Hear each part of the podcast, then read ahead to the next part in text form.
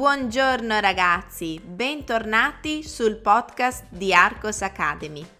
Oggi è il primo maggio. Per noi, in Italia, è un giorno di festa. Se siete curiosi di sapere perché il primo maggio è una festa per noi italiani, visitate il mio sito arcosacademy.com e cercate primo maggio. Today is an Italian holiday If you're curious to find out why, go to my website arcosacademy.com and search for Primo Maggio. Il podcast di oggi invece parla di un argomento diverso. Cominciamo?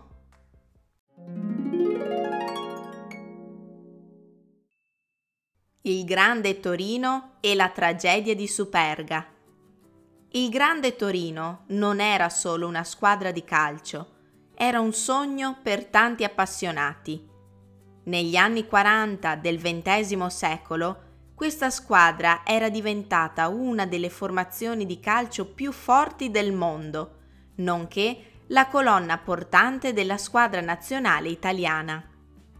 Nel 1949 la squadra stava ritornando da Lisbona dopo una partita amichevole con il Benfica.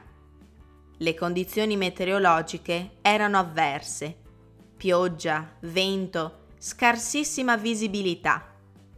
Alle 16.59 del 4 maggio 1949 la torre di controllo ricevette un messaggio dal pilota. Entro breve l'aereo si sarebbe diretto verso Superga, uno dei colli più alti di Torino. Pochi minuti dopo l'aereo si schiantò. Il pilota, credendo di trovarsi a una quota di sicurezza, preparò il velivolo all'atterraggio, abbattendosi sul terrapieno posteriore della basilica di Superga. Le vittime furono 31. I calciatori, di età compresa tra i 21 e i 33 anni, i dirigenti, gli allenatori, i giornalisti e l'equipaggio. La tragedia ebbe un notevole impatto in Italia, ma anche all'estero. Il giorno dei funerali, quasi un milione di persone diede l'ultimo saluto alla squadra del Grande Torino. La stagione calcistica 1948-49 fu giocata dalla formazione giovanile del Torino. Vinse tutte le partite rimanenti, aggiudicandosi un amaro primo posto nel campionato. How was it? Too fast? Ora ascoltiamo la versione più lenta.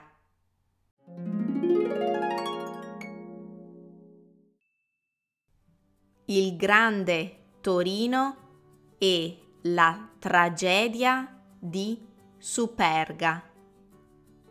Il grande Torino non era solo una squadra di calcio, era un sogno per tanti appassionati. Negli anni 40 del XX secolo, questa squadra era diventata una delle formazioni di calcio più forti del mondo, nonché la colonna portante della squadra nazionale italiana. Nel 1949 la squadra stava ritornando da Lisbona dopo una partita amichevole con il Benfica. Le condizioni meteorologiche erano avverse. Pioggia, vento, scarsissima visibilità. Alle 16 e 59 del 4 maggio 1949 la torre di controllo ricevette un messaggio dal pilota. entro breve l'aereo si sarebbe diretto verso Superga, uno dei colli più alti di Torino. Pochi minuti dopo l'aereo si schiantò. Il pilota, credendo di trovarsi a una quota di sicurezza, preparò il velivolo all'atterraggio, abbattendosi sul terrapieno posteriore della Basilica di Superga. Le vittime furono 31. I calciatori di età compresa tra i 21 e i 33 anni, i dirigenti, gli allenatori, i giornalisti e l'equipaggio. La tragedia ebbe un notevole impatto in Italia, ma anche all'estero.